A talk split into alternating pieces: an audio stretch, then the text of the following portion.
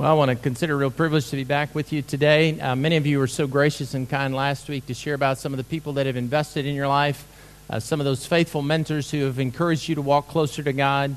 And I just want to say that it was a pleasure to hear that and to be thankful for those that have invested in us. This week I got an interesting email from an old high school friend, and he said, "It's about time for our 30-year high school reunion." And I began to think back, has it really been 30 years since I graduated from high school? I began to think about the places I had lived, the people I had met, the places I had worked. I began to be thankful for my wife of 22 years. I began to think of the joy of seeing my 4 kids born and grow and mature. And I began to realize how quickly time passes. I began to think about some of the sorrows and difficulties that I had faced during that time. And I began to just be amazed at how quickly we go from just finishing high school to now 30 years looking back and thinking about what that must be. When I began to think about that, I was curious for those of you that are here today, I'd like you to participate a little bit in what we're going to do. If you've been in Prague more than 1 year, I'd like you to, 1 month, raise your hand. If you've been in Prague more than 1 month, keep your hands up. If you've been in Prague more than 1 year, keep your hand up. If you've been in Prague more than 3 years, keep your hand up. Some hands dropping. 5 years, 10 years. Well, thank you for participating in this. In our organization, if someone's been on the field for about 7 years, that's pretty much the average tenure. And in Europe, it's actually about 11 years. So we're a very mobile people. Just doing a little research about most of you, in expat life, most people are in their location less than 4 years. We move around quite a bit, this audience does. Many of you are top managers. You're not just the run-of-the-mill employee. You're top performers. You have an extended level of influence, and you're responsible for other people's lives. Many of you work in environments with people that are very different from you. Now the workplace looks very different than it 20 years ago when people moved from one place to the other. Many of you will have additional responsibility when you leave this place. When you leave this chapter of life and go on to what is next, you'll have additional promotions, more people's responsibility, more budgets. You're people that have importance. And just for fun, as we noticed, Dan and Bex, more than 1/3 of you will find your life partner while you're overseas. And so that, although we were joking just a little bit earlier about finding someone, it's actually quite true that many people find their life partner. According to Prague TV study, more than 500,000 foreigners live in the Czech Republic. Probably wouldn't surprise you that the largest number is from Ukraine. More than 23% are from Ukraine. What's surprising that it was only 1.5% of those are from my home country, from the United States. And they say that according to the Prague TV study in 2016, more than 14% of the population of this city is a foreigner. If we're only going to be here for a short time, if we all have come from somewhere and are going to somewhere, how do we answer the question that Moses said, how do we number our days aright that we might gain a heart of wisdom? I believe Jesus answered that in the parable of the talents. If you've got a copy of your scripture, I would encourage you to turn to, in the Pew Bible, it would be on page 983. And this was a story that Jesus told about the kingdom of God and about the coming kingdom and about how we should invest our time, our talents, and our treasure. I'll be reading from the New International Version. It'll be on the screen as well. Again, it will be like a man going on a journey who called his servants and entrusted his property to them. To one he gave 5 talents of money, to another 2 talents, and to another 1 talent, each according to his ability. Then he went on his journey. The man who had received 5 talents went away at once and put his money to work and gathered 5 more. So also the one with 2 talents gained 2 more. But the man who had received 1 talent went off, dug a hole in the ground, and hid his master's money. After a long time, the master of those servants returned and settled accounts with them. The man who had received the 5 talents brought the other 5. Master, he said, you entrusted me with 5. See, I have gained 5 more. His master replied, well done, good and faithful servant. You have been faithful with a few things. I will put you in charge of many things. Come and share your master's happiness. But the man with 2 talents also came. Master, he said, you entrusted me with 2 talents. See, I have gained 2 more in it. And the master replied, well done, good and faithful servant. You've been faithful with a few things. I will put you in charge of many things. Come and share your master's happiness. But then the man who had received 1 talent came and said, 'Master, I knew that you are a hard man, harvesting where you do not sow and gathering where you have not scattered. So I was afraid, and I went out and hid your talent in the ground. See, here is what belongs to you.' His master replied, 'You wicked, lazy servant. So you knew that I harvest where I have not sown and gather where I have not scattered. Well, then you should have put my money on deposit with the bankers, so that when I returned, I would have received it back with interest. Take the talent from him and give it to the one who has 10 talents. For everyone who has will be given more, and he who has will have an abundance. Whoever does not have, even what he has will be taken from him. And throw that worthless servant outside into the darkness, where there will be weeping and gnashing of teeth." As we begin to look at this story, maybe remember this parable. I think it's helpful as we begin a new stage and we think about the brevity of our life. It's important to realize that God is the master of all.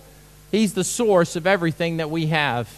In this story, God, the master, is the one that gives the talents to the servants. He is the one that entrusts them to what he has. One author said, "We are born of God's providence.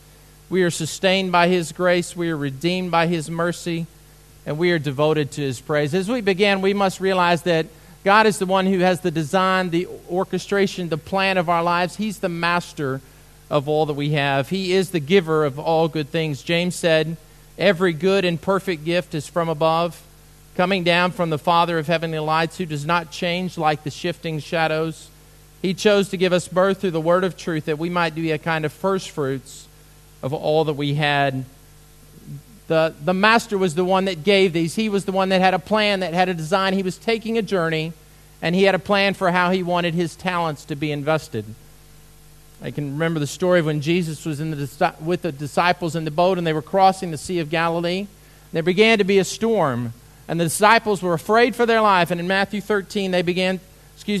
8, they wake Jesus thinking that they're going to die.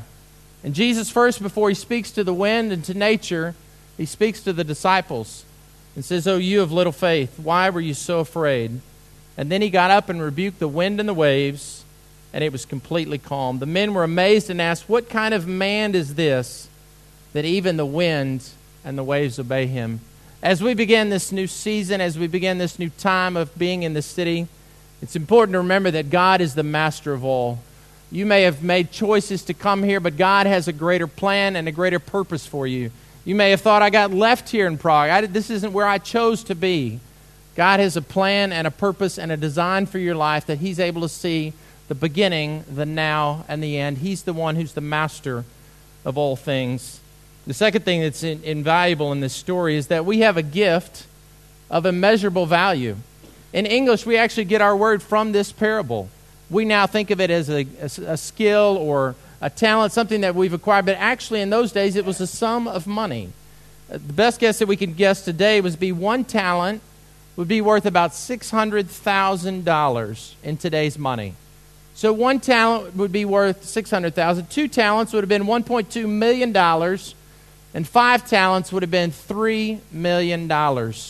Each of these servants received a gift of immeasurable value. Now, what is that gift for us? Jesus doesn't tell us this in the story. He doesn't explain to us what this gift means, but I think there are some things that we can understand as he spoke about the kingdom. It could mean our life. It could mean the short time that we have about our life, the time between when we are born and the time in the dash before our life, before we pass. In Psalm 103, David said, and we sang about this just a minute ago, "Praise the Lord, O my soul, all my inmost being. Praise his holy name. Praise the Lord and forget not all his benefits, who forgives all your sins and heals all your diseases, who redeems your life from the pit and crowns you with love and compassion, who satisfies your desires with good things so that your youth is renewed like the eagles." The Lord has given you life. God has allowed you to be born at this time and this place of history because of his love and his care for you. He's placed you in the circumstances and the situations he has for his glory and for your good. David reminds us that we have been forgiven of our sin. Those of us that have placed our faith in Christ can never look any further than the cross to wonder if God loves us, if God cares for us. If God had never answered another of your prayers, if he said yes to forgiveness and said yes to salvation, that should be enough to allow you to follow him for the rest of your days. if you face untold hardship or difficulty, if you have forgiveness, if you have hope in Christ, that is the greatest thing. But David goes on to say that we have a God who hears us, who loves us, who gives us a purpose, takes away the crown, takes our life from a pit and gives us love and compassion and a crown. He sets us in a new direction. That's the God that we serve. That's the gift that we've received. Some authors look at this and say, well, it's the gift of the Holy Spirit. Obviously, when Jesus left, he said he would send a comforter. In 2 Corinthians 1:22, it says, he has set his seal of ownership on us and put his Spirit in our hearts as a deposit, a guarantee of what is to come. When you place your faith and trust in Jesus Christ as your personal Savior, you receive the gift of the Holy Spirit. It's a down payment to know that what is coming is what God has promised is true. You have no more now of the Holy Spirit than you did when you first placed your trust in Him. The only difference is how much do you rely upon the Holy Spirit? How much do you fully follow Him? How much do you exhibit in your life the gifts of the Spirit? We also have the Spirit to lead us, to guide us. You notice when people have a gift, if they think they earned it, they're often entitled. They're often sometimes arrogant. Have you ever seen when someone will interview an athlete and they'll say, well, wasn't that a fantastic game? And sometimes the athlete will say, yes, because I trained so hard and because I got up so early, that's why I was able to do this.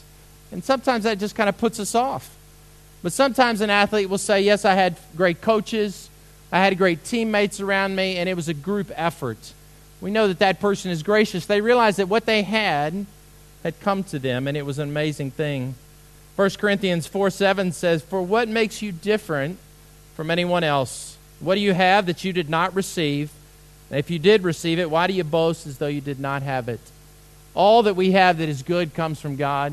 His mercy, His kindness, He brings rain to the good and to the bad. He brings His love and mercy to all of us.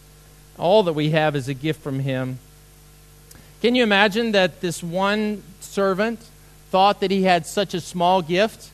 Can you imagine if I gave you today, I read you a letter and said one of your uncles has passed and you've now received an inheritance of over $600,000. Would any of you say that that was a small gift? Of course not. We would say that's an amazing gift. But oftentimes, many of us squander our lives or opportunities. Of course, in this story, it involved risk. There was no guarantee that the 5 or the 2-talent man would do anything with that money.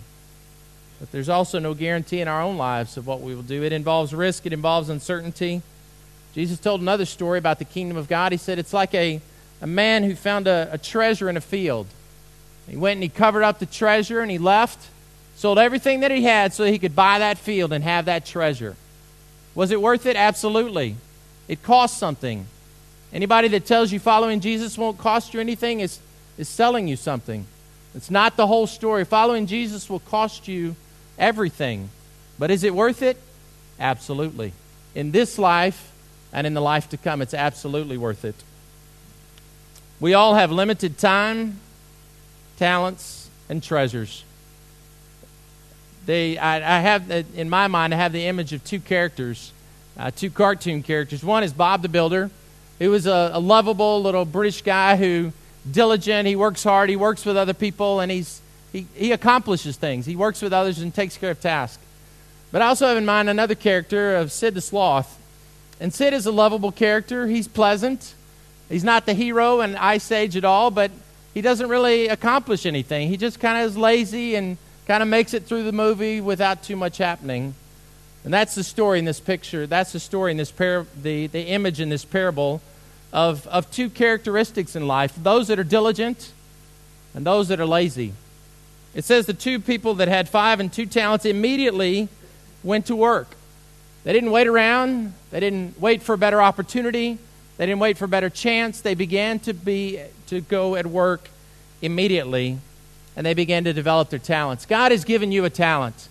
That is His Spirit. That is His presence. That is skills. That is spiritual gifts. That is also skills that you have. What are you doing to invest those talents? What are you doing to develop those talents? Are you closer to God now than you were 5 years ago? Are you able to teach others now that you weren't able to teach 5 years ago? What about in your professional life and your financial? Are you closer to where you want to be so that you can be a blessing to those around you and to the extension of God's kingdom? What are you doing to develop the talents you have? It is true that God gives them to us, but it is also true that we have a responsibility to develop those talents. It's interesting, when you stop paddling, you go with the flow. Now, we were down in Cesky Krumlov this summer, and we're able to paddle with hundreds and thousands of Czechs that go down to that area. It's a beautiful area. But one thing I've noticed is when you stop paddling, you just got to go with the flow. And you never go upstream. You always go downstream. It's the same in life. You never drift in a positive direction. When you take your foot off the throttle, when you stop pressing in toward what God has for your life, you're going to drift in a wrong direction. You're going to start to fade away from His Word, from prayer, from other believers. You're going to drift in a wrong direction. We all have limited time. The sloth, he was reluctant to try. What did he say? He said, "You're a hard man, harvesting where you don't sow." You know, when we start to make bad decisions, is when we began to have bad information about God's character. He began to think, is this the way the master is? Kind of reminds me of serpent when he came up to Eve and he said in chapter 3, verse 1 of Genesis, "Did God really say?" We began to doubt what God's word said. We began to doubt His provision, His presence. We make bad choices. We began to think that, well, God, you really are trying to protect me. You're trying to hold something back from me. I want to tell you today, God is trying to hold you back from something. Do you know what that is? He's trying to hold you back from pain, from regret, from shame, and from loss. If you hear any thoughts in your mind that God's trying to keep something from me, that's exactly right. He is. He's trying to keep you from regret, from loss, from missed opportunities. And the sloth was not too worried about that. What do we do when we began to make bad choices about God with misinformation? We're afraid, and we hide. He said, "I was afraid, and I hid your talent." That also sounds like what happened in Genesis with Adam. When God began to come to him and say, "Where are you?" Adam answered, "I heard you in the garden, and I was afraid because I was naked, and so I hid." Is that what God wants for us? When we began to make bad choices with bad information, God wants us to come to Him instead of being afraid and hiding. Today, if you've made some choices that are not honoring to God, you may feel like you need to hide and be in a far corner of this auditorium. That's not at all what your Heavenly Father wants. He wants you to draw near to Him and to know His love and to know His forgiveness. He wants you to come close to Him. The only time it's good to drift is in fly fishing. But in the rest of life, it's good to be pressed in close to what God has for us. The next thing that's important here is that we are stewards and managers of our time, talents, and treasure. The first time I read this parable, or many times I read this parable, I thought a servant of just a common slave. But many times when this word is used in the Old and New Testaments, it's more of a owner of a household. This is like someone who is in charge of the financial affairs, someone who's in charge of the domestic things that take place in this house. And so when the master gives them more than $500,000, it's not he's giving it to a common slave. He's giving it to someone who has experience, someone who's important and knows what's taking place.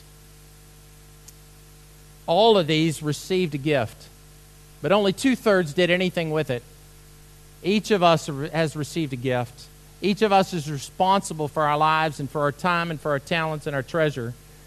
And unfaithfulness is less about what we have than what we do with what we have.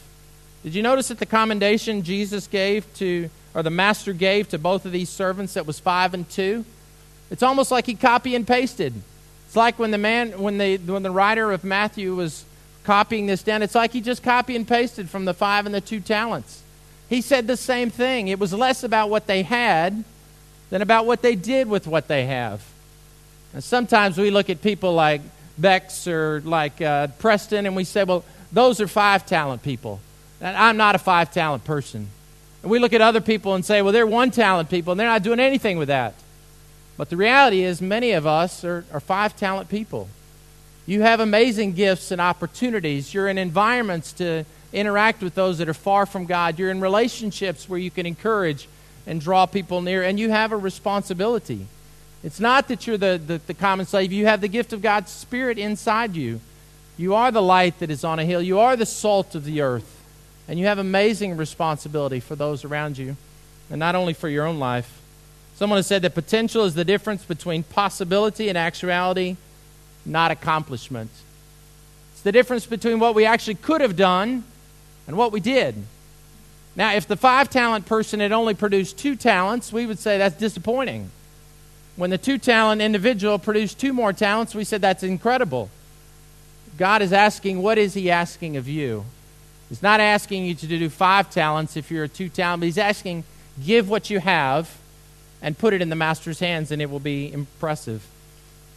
The writer of Peanuts, Charles Schulz, says, there's no heavier burden than unfulfilled potential. And Henry Ford said, there's no man living who's not capable of doing more than he thinks he can do. What is holding you back from extending your life and from sharing your influence with more and with others? That God is asking us to do that. The master demands it. And the last point here is that we will all give an account for reward or for commendation. In verse 19, we don't like to think about this, but there is a time of reconciliation. There is a time of reconciling. It says, after a long time, the master of those servants returned and settled accounts with them. There will be a time, a day, when this chapter of your life will close. Most of you will not end your days in Prague. Most of you will go on to something else. And there will be a time when this chapter will close. And it's helpful to think about that. It's helpful to think about what that will look like. And it's interesting that people often like to share good news. In the work that I do, when I began to share with people, tell me about how things are going in your life, people love to share good news with me. But they're often reticent to share things that haven't gone the way they wanted, things that they regretted about what took place. And what I think God wants us to do is he wants you to be able to tell all of your story. When you look back on this stage and chapter of your life, he wants you to be able to tell all of that story. He doesn't want you to have any regrets or any pain. Think about the time when Paul came back from the first missionary journey. In Acts 14, 26 to 28, it said, from Attalia they sailed back to Antioch, where they had been committed to the grace of God for the work they had now completed. On arriving there, they gathered the church together and reported all that God had done through them and how he'd opened the door of faith for the Gentiles. And even in the second journey, listen to what it says. When we arrived at Jerusalem, the brothers received us warmly. The next day, Paul and the rest of us went to see James, and the elders were present. Paul greeted them and reported in detail what God had done among the Gentiles through his ministry. When they heard this, they praised God. When Paul got back from that first trip, he didn't kind of sneak in late at night, try to just sit on the back row and hope nobody noticed. No, he was excited. He wanted to go tell the elders what God had done, how the door had been opened, how new churches had been started. That's the opportunity that we have as believers. We have the opportunity to share what God has done through us. We have the opportunity to give an account of our lives and to be excited about it. But notice what happened to the 1-talent individual. There was a time of loss. There was verbal rebuke. He said, you wicked and lazy servant. He didn't candy coat it. He didn't make this sound nice and pleasant so that he would receive it well. He was very direct, and he was very strong. And what happened to him? It said that there was lost opportunity. There was a time that he would not be able to go back, and he couldn't run right then to the banker and invest that money. It was too late. There was lost opportunity. One of the commentators said that the way that this idea of the thrown outside of the weeping and gnashing of teeth, said that in those days when they couldn't tell if an individual was ultimately guilty of a crime, they had one way to test them, and it was almost a superstitious way that they would tie a rope on them and hang them over the edge of the city walls where the trash would be collected. And they would leave them there overnight, and the animals would come in that area. And as the darkness began to descend and as they began to hear the sounds of animals, the idea was if they were innocent, they would survive till the next morning. But the reality was many times when they found individuals, they were almost completely insane and had gone through significant mental anguish for one night. Jesus says that there will come a time when we will be judged for our life. It will either be to give an account for the great things that he has done, or there will be an account to say that there will be punishment and there will be loss. Can you imagine what a place would be like that if overnight you began to see darkness, you began to see anguish, and you began to wonder, is there any hope? Jesus said that in this life there is an opportunity, but beyond this life there is a time for punishment and for condemnation. I want to close with one illustration on a video of Dan and Bex. They were so gracious to do this. I'm thankful for Alex who videoed this. And I think this just kind of captures the story of two real people who had limited time, who honored God, and we're able to see how their story intersects with ours. So if you'd roll the video, and then I'll close this in prayer.